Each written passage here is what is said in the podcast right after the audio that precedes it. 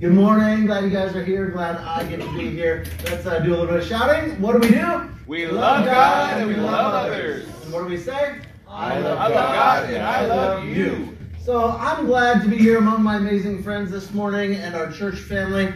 Uh, as I was going through my prayer list, you know, uh, sometimes as pastors, like there's people that you actually really love, and there's some people that you like have to love because like you know you're a Christian and stuff, and, and there's some people like that are hard to love. And as I was going through my prayer uh, prayer list this week, I was like, oh, you know what? I really like this family. This family is really great. The next name, oh, they're so great. Oh, these ones are amazing. And I was like saying over and over and over and over, and I got to the end, and I was like, there isn't anyone that I actually don't really like.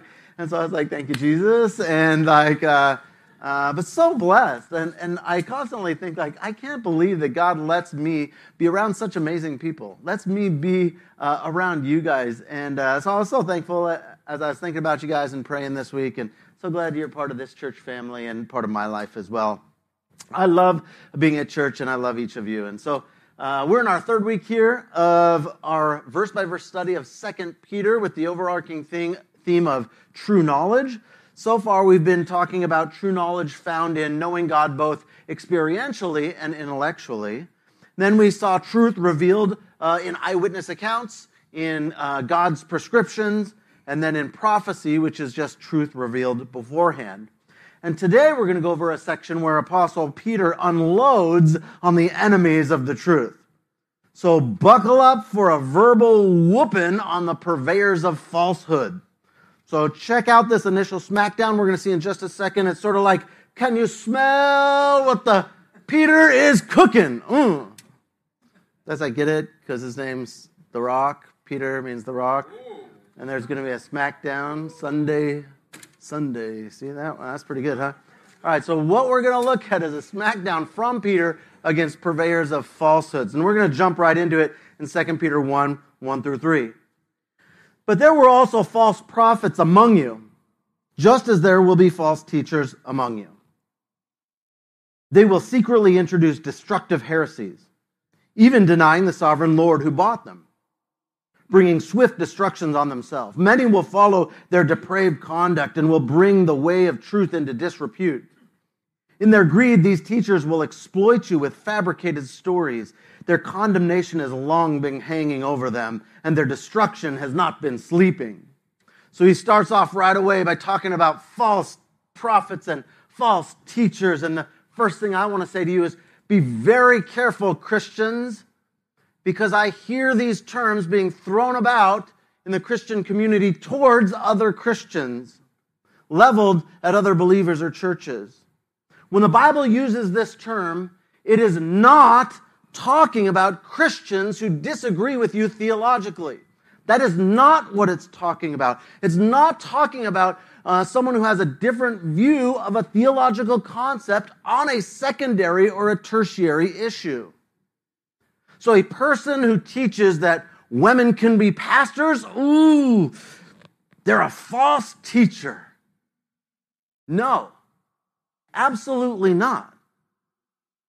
Or the person who teaches uh, free will over predestination. Ooh, that guy's a false prophet. Again, no. That, that isn't what the Bible means when it's saying false teacher and false prophet. Just because someone teaches something that you don't agree with theologically doesn't make them a false teacher or a false prophet. Do you really think that you are going to get to heaven and God is going to say to you, Sam, you got a hundred percent on all of the theological issues. Like your everything you, you think, Sam, is right.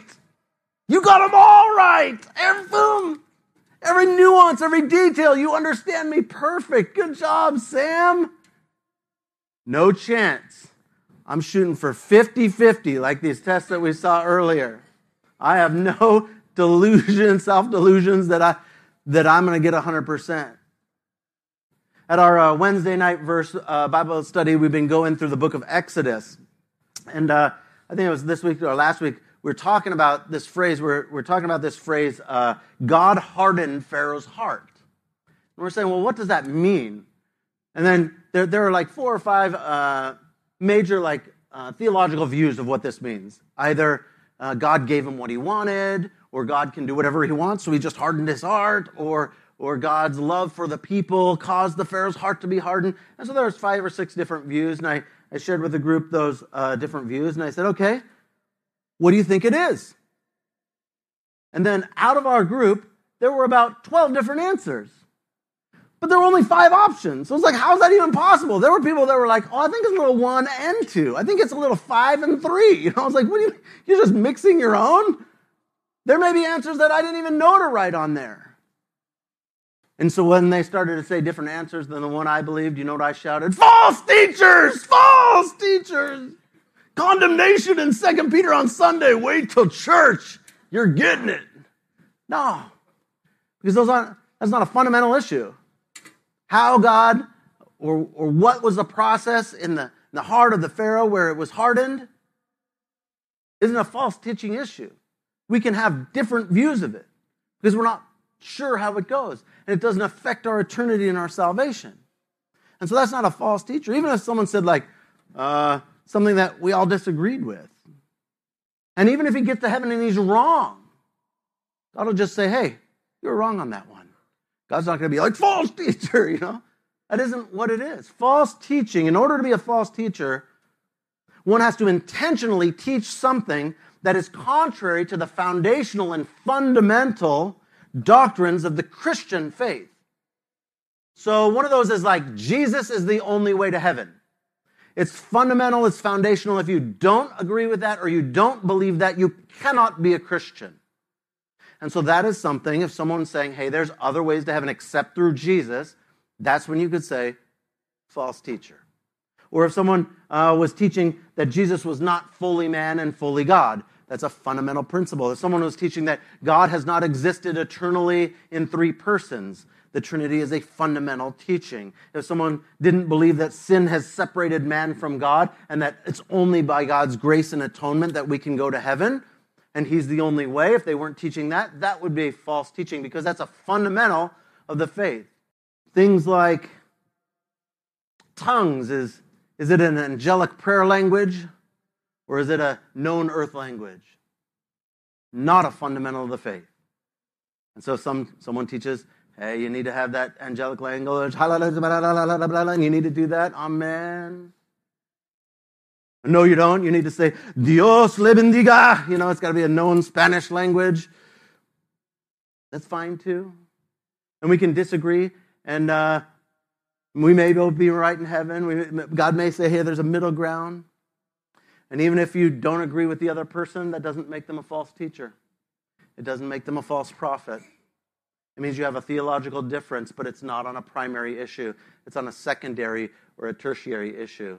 And so don't level the claim false prophet to that person or false teacher. And I see that happen because I think Christians, we probably need to be a little bit more careful against leveling that charge against teachers or pastors or churches, that kind of thing, or other Christians that are around us. Peter says in that first verse, he says, The people I'm talking about, he, he qualifies it, says, they even deny the sovereign Lord who bought them. So he says, I'm talking about these fundamental issues. They don't, they don't even believe Jesus has bought them with a price. And so in the next passage we're going to read, so I want to forewarn you, we're going to read a long passage in just a second. And so I'm going to preview it a, a little bit. So uh, I don't normally do this, but it's going to be a long, long, long. The, the rest of Second Peter is we're just going to like read it all in a second. And so I want to preface it uh, by telling you that Peter is going to be speaking against false teachers with some rather harsh language.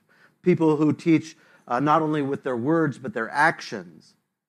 And some of them are going to be religious people. Now, they won't be Christians because remember, that now he'll be talking about false prophets, false teachers, people who deny the fundamentals of the faith, but they will still be religious people. And some of them are not religious people. Some of them are people who teach just a wrong worldview, or they, they teach to just live out your secular, self gratifying nature, or that kind of thing. And so he's going he's gonna just start like dish, dish, dish, dish, dish, dish, dish, unloading on all sorts of actual false prophets, and then uh, there'll be some condemnation in there, that sort of stuff. And, and so he's going to make a distinction between people who teach God's truth and those who don't in whatever form or title that they have. And so in that passage, we're going to see several motivations or roots for this. Sometimes it might be pride, sometimes it might be uh, contentiousness, it might be unrighteousness or uh, intentional rejection of the truth. Sometimes it's just pure ignorance. Occasionally it's a love for sin. They just don't want to give it up. And so that's why they try to teach people other ways to, to sort of navigate this earth. And so we're going to see that. And a second major thing I want you to see uh, before we dive into our passage right now is, uh, and this is going to get a little weird, like sort of English classy. And so uh, what we're going to see in our passage is a thing in uh, ancient writing called a chiastic structure. And it's really weird for us because in the Western world, we don't, we don't write this way.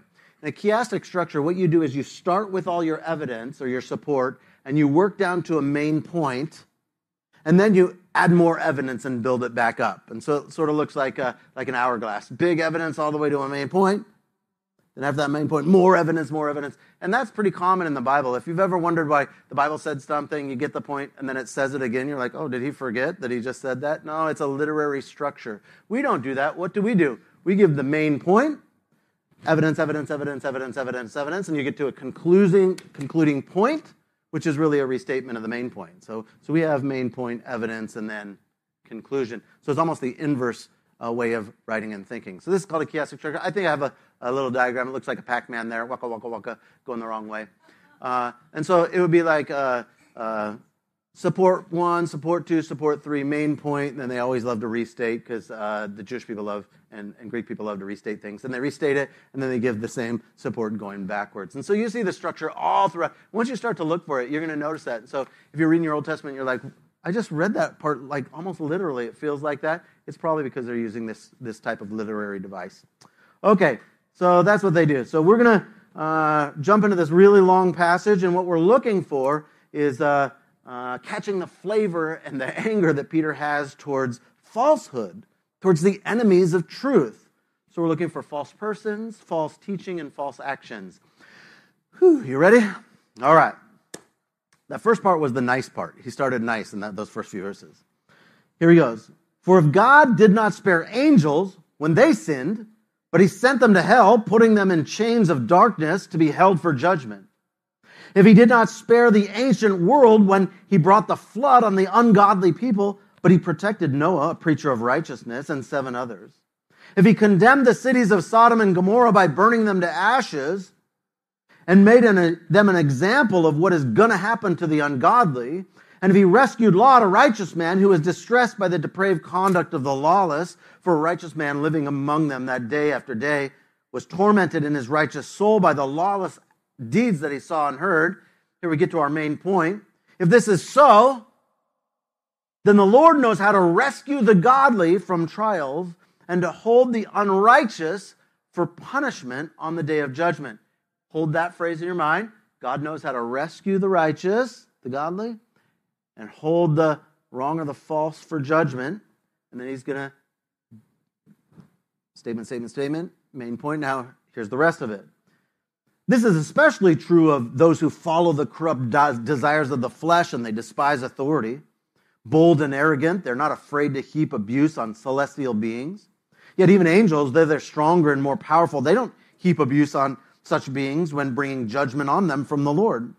But these people, they blaspheme in matters that they don't understand. They're like unreasoning animals, creatures of instinct, born only to be caught and destroyed. And like animals, they too will perish. They'll be paid back with harm for the harm they've done. Their idea of pleasure is to carouse in broad daylight. Their blots and blemishes, reveling in the pleasures while they feast with you with eyes full of adultery. They never stop sinning. They seduce the unstable.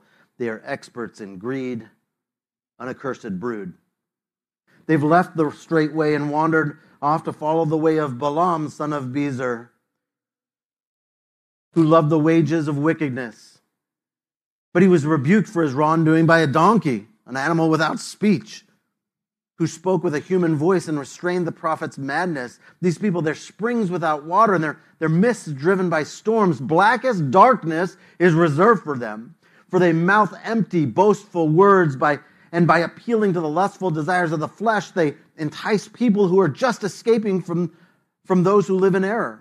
And they promise them freedom while they themselves are slaves of depravity.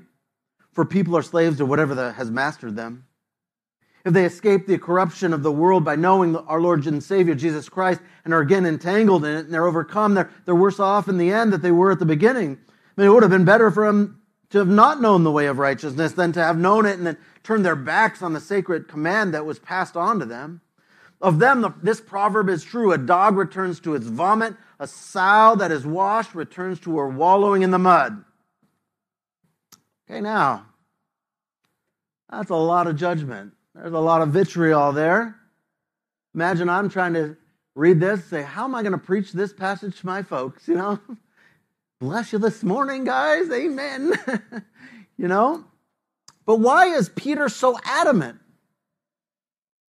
Why is he so like teed off on this issue? Why, why is he so bothered by this? And the reason is because souls matter to him, people matter to him, and the truth matters. He gets all worked up here, and, and there are things getting worked up, worth getting worked up for, and this is one of them. He's getting all worked up because he recognizes there's a lot on the line. Remember what our main point was. The Lord knows how to rescue the godly from trials and to hold the unrighteous for punishment on the day of judgment. There are two final positions. There's rescued righteous and there's unrighteous.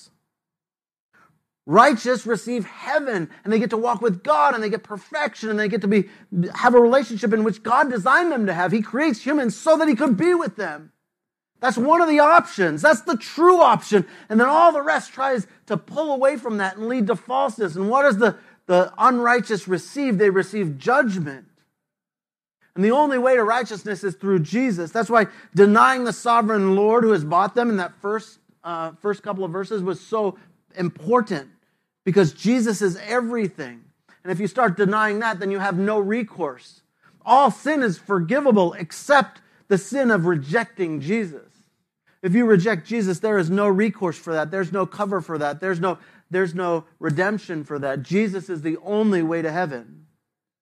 It is a non negotiable. And so in our passage, we see Peter passionately speaking against those who would pull people off of the right track, pull people away from the truth for all sorts of reasons, right? You saw all sorts of the enemy's trick. Like he was talking about how uh, Balaam tried to do it. Balaam is this guy who uh, they pay, he's a Jewish guy, and uh, he's a Jewish, supposedly a, a prophet of God. And a, another group says, Hey, we'll pay you money if you curse the Israelites. And he's like, how much? And they give him a price, and he's like, Okay. So here's a guy who's supposed to have the best interests of people, and instead of having their best interest, he takes money in order to pray a curse over them. Now, the God intervenes so the Israelites don't get cursed by this guy. So that's that kind of people that, that Peter is so aggressively against. Folks who are following their just natural urges. He says that's, that's not the truth to just follow that. Acting not as reasoning and, and restrained human beings, but giving into their basest desires. He says that is not how the truth works. Making public things which God designed to be private and modest. Using sex and an unadulterated life to seduce people from God and from His desires. False promises of different truths that turn out to be empty and ultimately lead to destruction. Enticing those who are even trying to escape all that by finding God and just pulling them back in and pulling them back in. Slaves to the flesh, slaves to the world, slaves to jobs. We see a multitude of tactics to attack the truth and to promote lies, but God ain't having none of it. The truth is important because of the massive consequences of not having the truth. There was a CBS News report, uh, October 6, 2022. Here's what the report says A North Carolina father died just after his daughter's ninth birthday party when his GPS guided him onto a bridge that was destroyed in 2013. On September 30th, Phil Paxson was heading home after his daughter's celebration in Hickory, North Carolina, on a dark and rainy night his mother in law, Linda, shared on October 3rd. He was following his GPS, which led him down a concrete road to a bridge that dropped off into a river. The bridge had been destroyed nine years ago and never repaired, and there weren't any warning signs. The truth mattered. he got bad truth.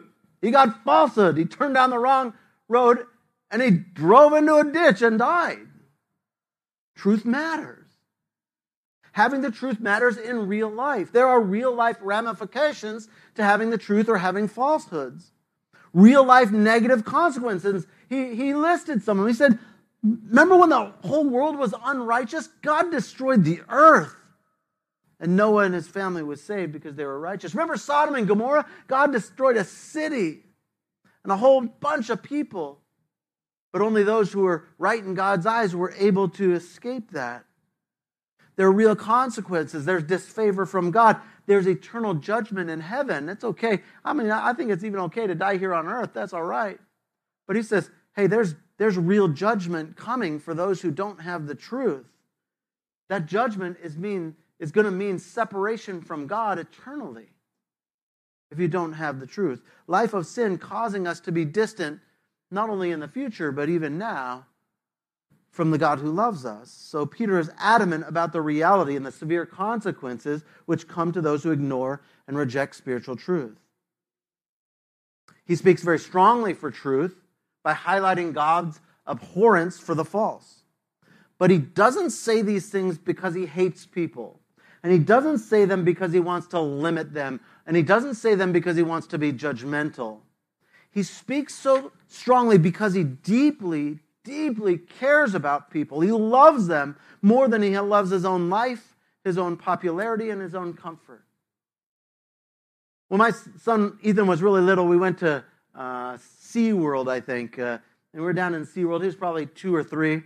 And in SeaWorld, they had a little playground that you could go on and uh, he was playing on this playground. And there was another little boy, probably maybe six, bigger than Ethan, maybe six months or a year older. And then he kept like cutting in front of my son. I watched it the first time. As a, as a new parent, you know, he, uh, our other kids weren't uh, in our family yet, and so he cut in front of my son. I saw. I saw. They get up and they're in this like playland. A kid pushes him over.